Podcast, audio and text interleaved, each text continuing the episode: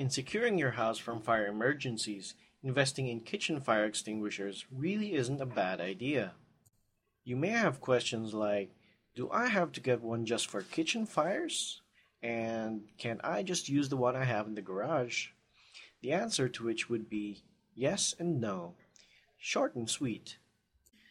If the goal is to keep your house safe, then you will need at least two fire extinguishers, one in the garage and another one in the kitchen.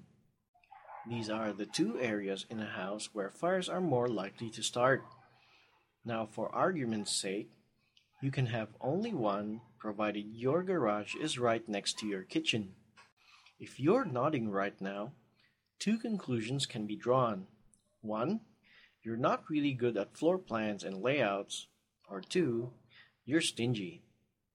The reason why you have to get kitchen fire extinguishers is because the kitchen is where you cook, and cooking involves fire. Should the fire get out of hand, you'd need something to extinguish it with. In a kitchen scenario, fire sources would most likely involve oils, pan fires, and fires from electrical equipment. Putting these classes of fires out should be an easy task if you have the right kind of fire extinguisher.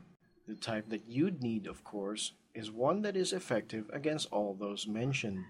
You can use the portable wet chemical kind or the Class K fire extinguisher. This is well suited to kitchen fires because it extinguishes the fire slowly yet steadily. And that is how you want to handle oil fires, which can flare up and explode if doused out too quickly using other fire extinguishing agents. The wet chemicals that kitchen fire extinguishers contain are potassium acetate, potassium carbonate, and potassium citrate. The potassium based liquid would form a foam like substance that can engulf the burning oils, thus putting the fire out.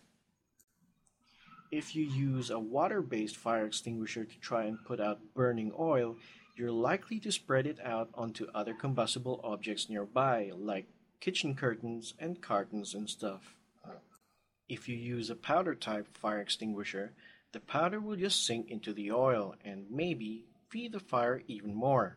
This is why the answer to the second hypothetical question is no, unless you have a kitchen fire extinguisher in your garage.